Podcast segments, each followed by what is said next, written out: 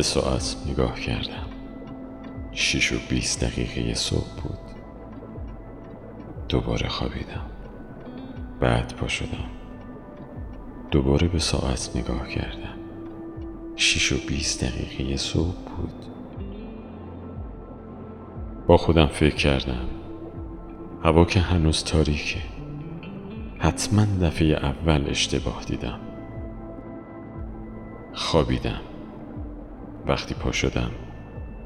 هوا روشن بود ولی ساعت باز هم شیش و بیست دقیقه صبح بود.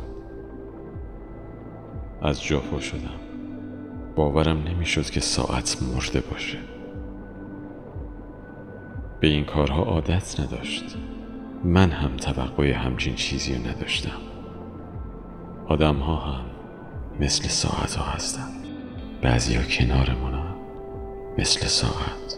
مرتب همیشگی اونقدر سبو دورت میچرخند که چرخیدنشون رو حس نمی‌کنی. بودنشون برات بی اهمیت میشه. همینطور بی ادعا میچرخند. بدون اینکه بگن باتریشون داره تموم میشه.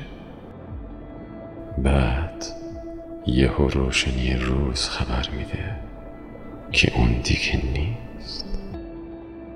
قدر این آدم ها رو باید بدونیم.